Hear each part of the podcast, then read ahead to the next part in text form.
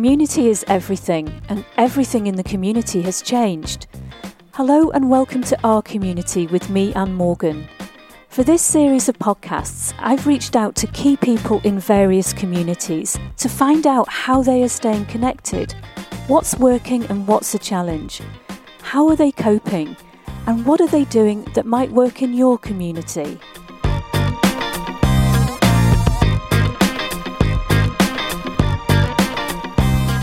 And welcome to our community. I'm your host, Anne Morgan, and my guest today is Arno Freid. And Arno is a key figure in the brand building and buyer behaviour community. He is the chief commercial officer for Ipsos, and his his fierce intelligence and passionate curiosity have earned him the reputation of trusted advisor across many different industries with senior senior professionals in it, it, both on the industry side and in government departments. So, Arno, a very warm welcome and thank you uh, for joining me today. Um, it, it's, it's, I'm really looking forward to our conversation. I think it's going to be uh, very insightful. Now, Arno, you make it your business to to really analyze deep changes in in retail especially what do you think is going to change um, as a result of, um, of, of this global pandemic and what's happening in the world at the moment?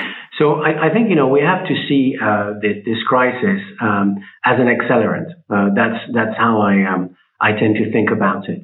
Um, the the effect it has on uh, most things is uh, is really to speed things up. Uh, where you had um, a brand in trouble, um, it's very likely that uh, things will get more difficult. Where you had um, uh, major shifts linked to, uh, for example, the digitalization of a particular industry or sector, then that has accelerated.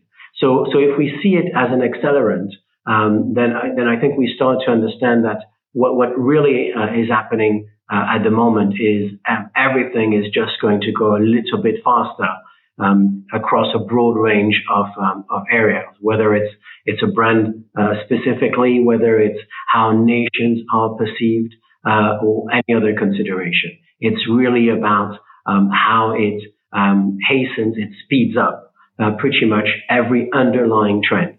Yeah. So, uh, and interestingly, um, before you know, before we had this pandemic, the, the, the beleaguered high street was, was already struggling. And this, as you say, acts as, as you, know, something like this major world event has acted as an accelerant.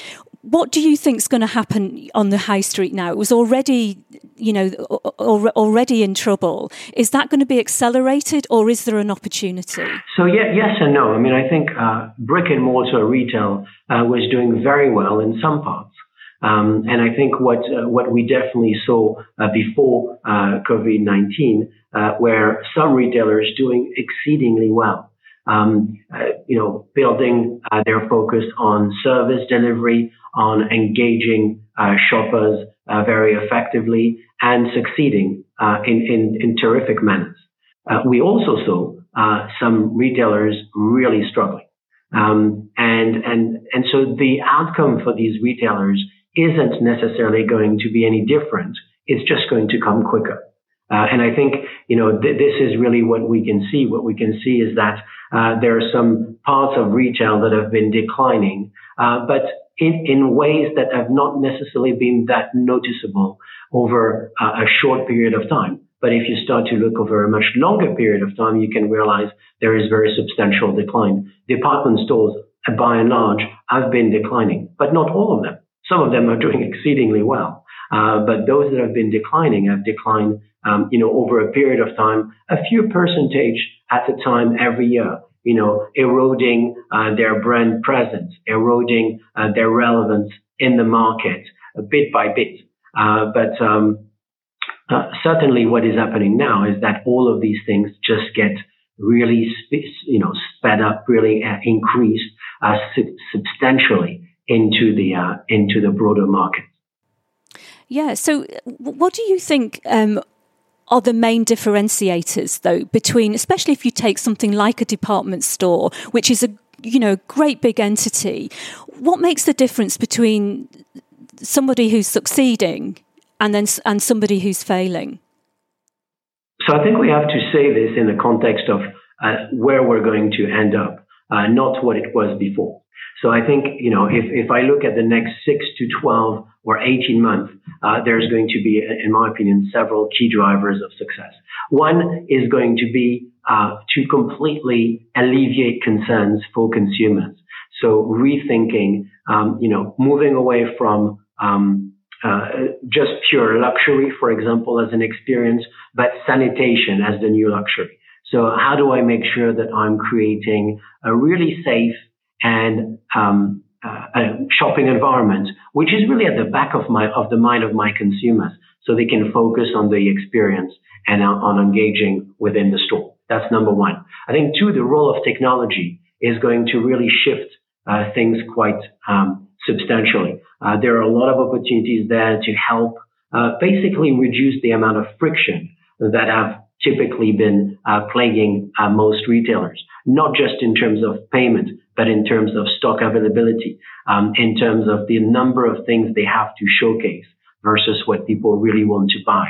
So better use of data to really curate products in a smarter way, better use of technology uh, to make trying on uh, uh, products, for example, clothes, easier uh, and, and not necessarily always uh, requiring the physical item to be tried on.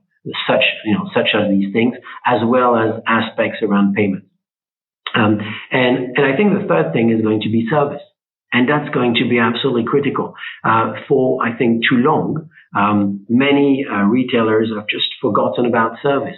Uh, they have uh, struggled to recruit and retain uh, the right people. Uh, and instead, they have decided to kind of make do instead of really putting value and recognition in the incredible work that um, shop front people do, which is tough, which is uh, absolutely a necessity. And I think we can see uh, today that in many cases, uh, a lot of the important jobs that have been critical to us in this period have been from uh, so-called essential workers, uh, which have been long forgotten. The delivery drivers, uh, the cashiers, you know, and these are a lot of the critical people that are in need of being a lot more involved in the success and um, brand ownership and employee engagement aspects of uh, of the retail operation.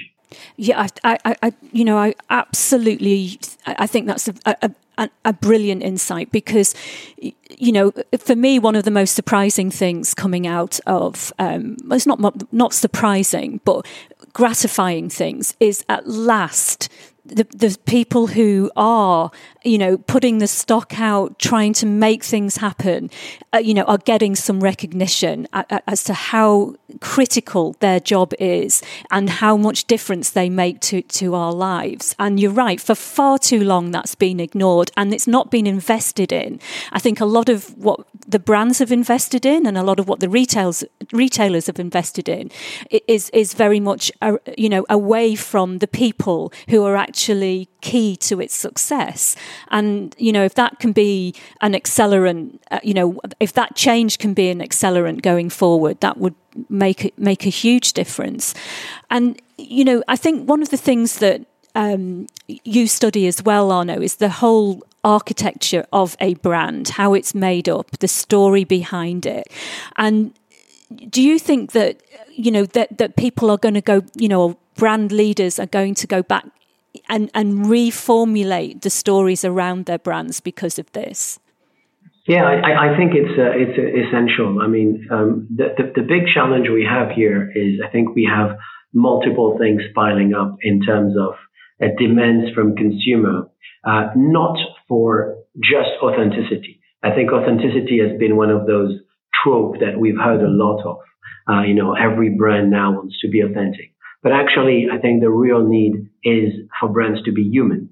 Um, and, and I think that means that they might be flawed, uh, but they are uh, focused on uh, a, a, common good and, and values, which are both values of a community and values of individuals that comprise those brands. So I think what we're going to see uh, is it's not just um, uh, coronavirus, it's also the entire issue around uh, diversity, um, gender, and otherwise. It's also the entire issue around racism.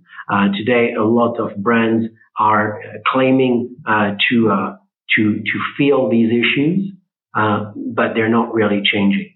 And so I think that is going to definitely have a major impact because consumers and shoppers are going to start taking action in their own ways, in their own communities, uh, to recognize that uh, it's not just about making a, a, big donation to a charity or putting a poster or painting, uh, painting a fence or whatever. It's really about uh, recognizing the role and the value they play in communities. And, and brands are finding this the hard way. I mean, there's a, a tech brand in New York uh, that reached out to uh, to artists asking to to paint a uh, you know uh, the, the boardings in front of their store, and they have been called out on uh, on social media for it because they're really trying to claim uh, that that moment of crisis as their own. It's not a brand decoration anymore. And so I think that's really going to shift things quite substantially. The brands that don't understand that, that are not transforming fast enough, that are still stuck with, you know, very traditional boards, um, all the same people, all looking the same. Um, and it's not just about diversity because you brought in um, a, a, person of color or you brought in a woman. That's not real diversity. Diversity has to infuse the organization and change has to infuse the organization. And, um, and that I think is going to be a huge challenge because uh, some brands will not recover from, from their lack of, uh, of, uh, of humanity uh, more than their lack of authenticity. Yeah, I, I mean that that is um, you know, there's no, we're getting some really good questions as well coming in from from the listeners, and um, you know, one of them was, you know, Gretchen was asking, do you um, anticipate significant changes in the way that the retail industry does business as a result of the uh, of the, race, uh, the racial dialogue in the US and worldwide? And obviously, you, you you've answered that, um, but do you think that um, do you think that brands can recover if they've you know realized where they you know where they are and the, that they have to make change. Is there time for them to recover do you think or is it too late? I, I think there's plenty of time. Uh, there's plenty of time but but uh, the amount of time that is allocated for that to happen uh, there isn't much of it. So i think i think there's plenty of time to wake up and uh, and and come to the table. Uh, but it has to happen within a fairly reasonable um, period of um, of time. You know, it, if it takes six months for a brand to kind of think about what it means, then it's probably um, that they've had to start from scratch, and that's that's probably something that consumers and the market at large will recognize. Um, there are brands that don't need to think about any of these things uh, because they've been um, already very actively uh, rethinking their position within their communities, uh, engaging differently. And I think, you know, we were talking about retail, but retail is going to change dramatically uh, because of uh, of many of these aspects. But um, uh, in, in, no less a, a, requirement than any other sector. Um, and, and I think, uh, you know, retail is not going to be more of a collateral to this this situation. These are long overdue changes. Uh, these are situations that are unacceptable in, in, in very core essential ways. This is simply not acceptable. And are you confident, um, Arnaud, that it's going to go beyond words this time? I, I, I think, you know, we, we always want to say that there is no choice, but uh, I, I genuinely believe that there is no choice. I mean, I, I think, um, I think that uh, you have uh, new generations of consumers that are building a, uh, a much stronger uh, civic uh, and community backbone. they are coming into the market with, I think, far less idealistic views, very much realistic and anchored understanding of the limitations of the realities. But they, they also realize that they, they don't have to tolerate quite uh, the same level of mediocrity as has been done uh, previously. And I think uh, they feel quite comfortable with having less. Uh, and, and that's really the challenge with retail is uh, a lot of brands are, are not facing, you know, new competition alone. They're facing also the reality that uh, there is a, a fringe, and, and, you see that less maybe in this region, but you can certainly very clearly pinpoint that in Europe and North America, where there is a growing concern around uh, consumption, around having more things. Uh, and there is also a desire to have more experiences, uh, but just also not just experiences, but just uh, more time for self, more time for the community, and uh, and and that also uh, means a lot in terms of the role that brands might play there.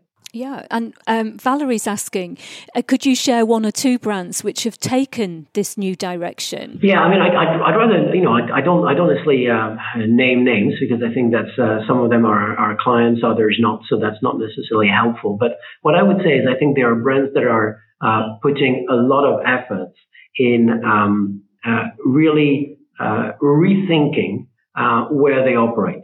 I mean, it's probably a bit of, a, of an odd uh, choice, but I find uh, a brand like Louis Vuitton, for example, to be very interesting. Uh, not uh, just because it's a luxury brand, but because it's putting out, itself outside of its comfort zone as much as it can um, with esport. Uh, with uh, you know agreements in the sport aspects, and I find that very interesting because I think it's about trying to engage uh, with, a, with a, a, much broader audience, whilst also having very clear values in in uh, in the way it's doing business. And it's not perfect, and so that's also the point. Um, and, and that's my earlier point. It's not about authenticity for authenticity's sake. This is becoming very trite.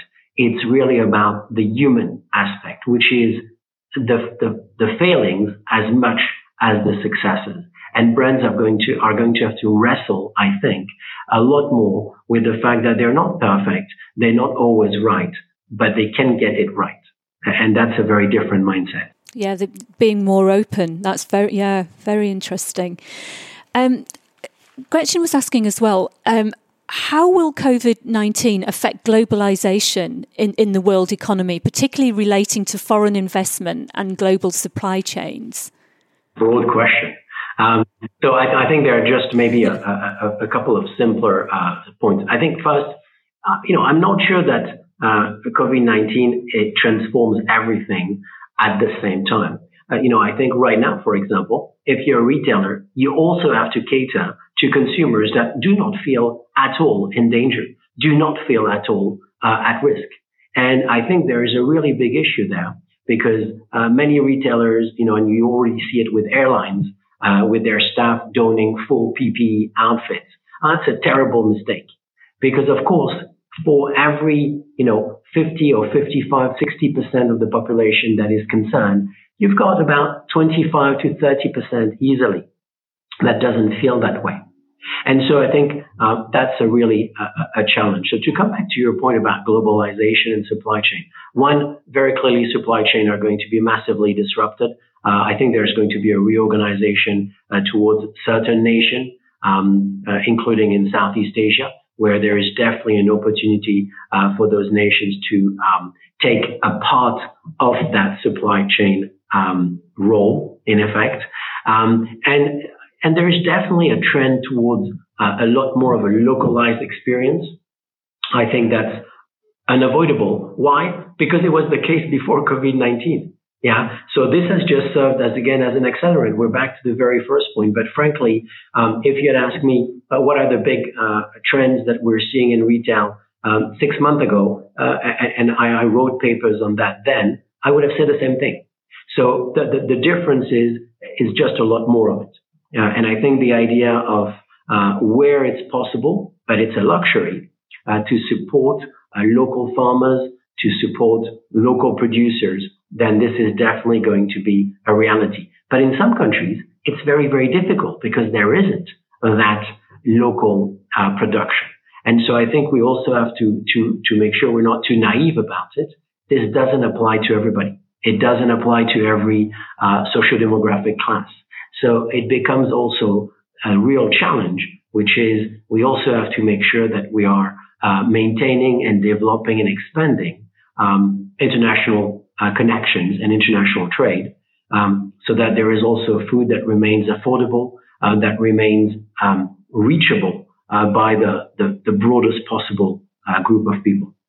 Yeah, and you know, and trying to make that reachability still eth- ethical, um, you know, and that obviously is a huge question in terms of different standards of, uh, you know, across the globe, and, and and like you said, making things accessible can be very hard. Um, but uh, another question back to um, the high street and bricks and mortar. Um, you know, what can we do to cultivate um, retail establishments that add character and value to communities, to local communities? Because we've talked about this localization, and um, you know, when those businesses are struggling to compete with you know, with with um, online retailers and people with less overheads?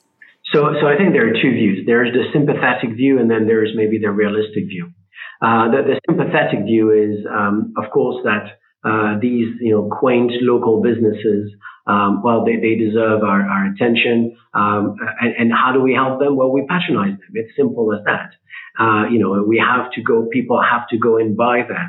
Uh, and, uh, and and that that leads to the more realistic view which is one of the main reasons why these businesses are struggling is not only uh, because of Amazon or other online retailers, is because they have gradually um, uh, you know, lost their relevancy. Uh, the stock they have may not be uh, to current needs. Uh, the, uh, the the way that the service is delivered is has not kept up with expectations. And so I think the you know whilst it might be tempting to to to put the uh, the responsibility on big bad Amazon and, and other retailers, I, am less sympathetic to that. Um, I would tend to say that I think a lot of these retailers have simply forgotten their mission. Uh, to me, where we are going uh, in terms of the, um, the the the great retail is the outpost of the Far West. Um, you know, you have a, a, store which is one carefully curated. So if you think about the outpost, right, the general store in the Far West, um, uh, somewhere on a plane, you know, in uh, in uh, Idaho, in in America, what do you see there? Well, first you see a place where all the items have been carefully curated. The owner hasn't got the means to stock many, many, many uh, hundreds or thousands of products. And so everything has to be serving a purpose. It's carefully curated. Second, the owner knows the community. He knows the community because in this case, it's for his survival, right? If he leaves, if he lets the wrong person enter, he might, he might die. That's not good. But eh, more, more realistically, he knows the community because he's very anchored into everything, the ebb and flow of life in that community. And uh, third is loyalty and trust. He gives credit or he affords other terms. He knows the people there. And I think, you know, if you try to compress that into a retail experience, you've got pretty much the perfect retail experience.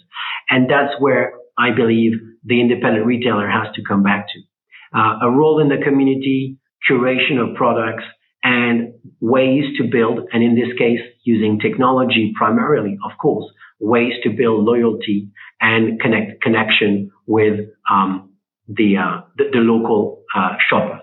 So that means, for example, an Instagram account where the retailer is going to post on a frequent basis, on a, uh, several times a day, uh, new styles or whatever it is they're selling, new products, new new um, new ways. Uh, it's going to be uh, reaching out to consumers on a frequent basis with advice, tips, and trick, etc. Is going to play playing a genuine role in the community again as a human within the community. And it's going to be about selecting products that are actually aligned to people's expectations in terms of size, in terms of color of skin, in terms of usage occasions, etc., etc. Um, and and again, we can start to pick some examples of that. Uh, there are uh, quite a lot of uh, clothing shops uh, in major cities, in New York and London, that are doing exactly that. That's exactly what they do on a daily basis. You can go in, sit down, uh, grab a grab a drink maybe, uh, and the person there, the salesperson, isn't pushing anything. They're just there to talk about how it's going. And from there, they might give you a couple of advice and maybe a suggestion for a new shirt or a new pair of shoes that they have there. Uh, or they might just reach out to you on, on WhatsApp or on a messaging app to say, Hey, by the way, you know, I know the other day you, you saw this and I've just got a different style, but you, I think you'll like it. Pop in when you can. And so all of these efforts that combine human, genuine human interest, the ability to understand your consumers through various means and technology to manage that engagement. That's what's going to make this new experience satisfactory. And all the others that have not been able to adapt, well, that's the process of evolution. You know, that's how things get better. Yes, uh, uh, um, I, I, I, I, love all of that, um, and especially the the combination of what a sort of age old uh, you know, going back to absolutely the stores in the in the in the you know when you see them in the movies in the Wild West, you know that encapsulated all of that, especially you know around community and and and cultivating the you know and curating the right things and doing the right things.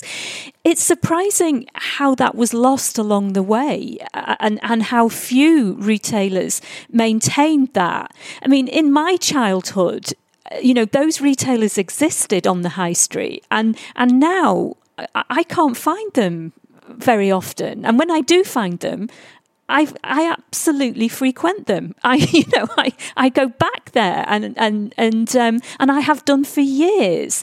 And I must just say it, it, always worried me that they would disappear. But listening to you talk now, Arnaud, I think you know with the with the acceleration of what's happening now and that refocus in on the community on on human brands and and and also on on actually fulfilling a service for people i think it could be a tremendous opportunity. You know either for small brands or, or bigger brands it doesn't matter. And um, yeah so that's that's certainly given given me a lot of um, food for thought on on that front. And um, and I love what you say about mixing the traditional values with new technology and even traditional brands like Louis Vuitton doing that and getting involved in esports. That's really fascinating. Do you think that's going to be a trend? Yeah, I mean, I, I, I really don't think Louis Vuitton is a traditional brand. I think Louis Vuitton is, is probably one of the most modern brands out there. So I think that's uh, that's already uh, in play. But it, it, there is definitely the need uh, for brands to um, one leverage technology, but not make it so visible. Uh, so I think consumers are not that interested to be bombarded by tech, um, whether it's inside of the store, whether it's in the way they inter- interact. I think a lot of the technology that really works is technology you don't see. Um, and, and so this is where uh, I think brands um, are going to be very uh, successful at is, is in is in making uh, technology work for them, but also making technology disappear uh, as much as they can, uh, because that's um, you know the, the, one of the macro forces. We talk about different levels of of trends, macro forces, trends, and signals. Signals are very local, um, but macro forces are the un- underlying uh, drivers of, uh, of people behavior, and they tend to be universal. And the role of technology is a huge cause of, uh, of stress for consumers and citizens in general. Uh, and so I think the role of technology is critical. The ability to make technology less uh, overt and less, you know, important in a way, I think is also very, very, very critical. I mean, to me, uh, what I think is really challenging today is that service is still not uh, fully invested yet uh, as a as a as a point of focus for quite a few uh, retailers, and you can very clearly see that uh, they still think that the people uh, that represent their brand in their store are somewhat secondary uh, to the brand, which I think is an absolute fundamental mistake. Um, because the, the smart retailers out there and, and the smart brands that own retail um, stores out there are spending a considerable amount of time looking for talented uh, people, people with personalities, people that uh, are not perfect. Uh, they're, you know, they not necessarily have all the diplomas or the credentials, but they have the heart and uh, the the mind to really deliver an awesome experience. And, and that's going to be so important for uh, the successful retailers because those will, those will succeed no matter what. Uh, COVID, uh, the next one, or whatever happens.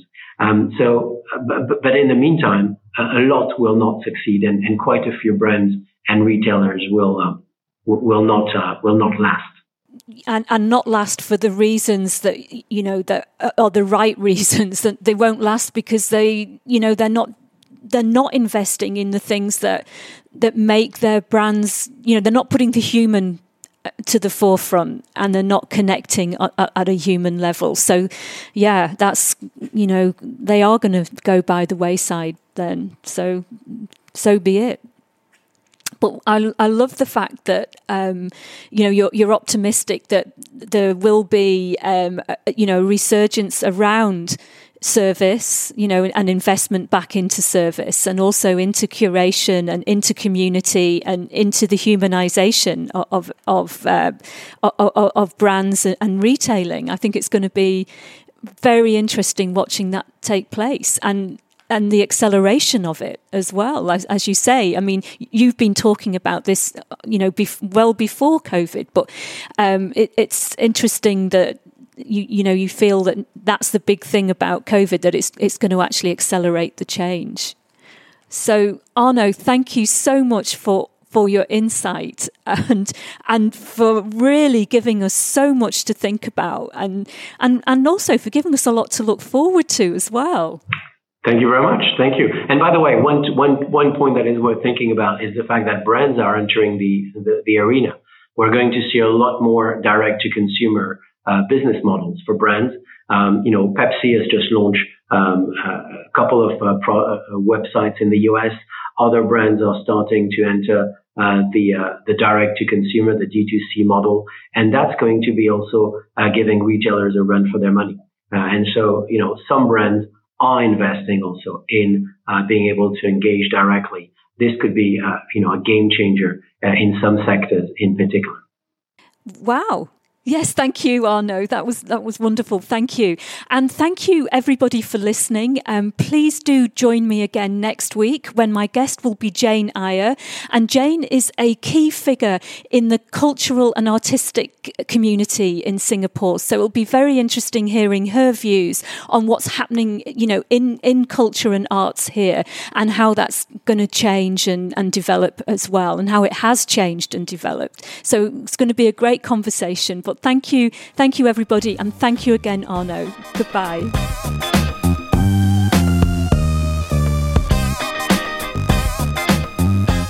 You have been listening to Our Community with me, Anne Morgan. If you like what you've heard, please subscribe to our show on Apple Podcasts, Spotify, or wherever you listen.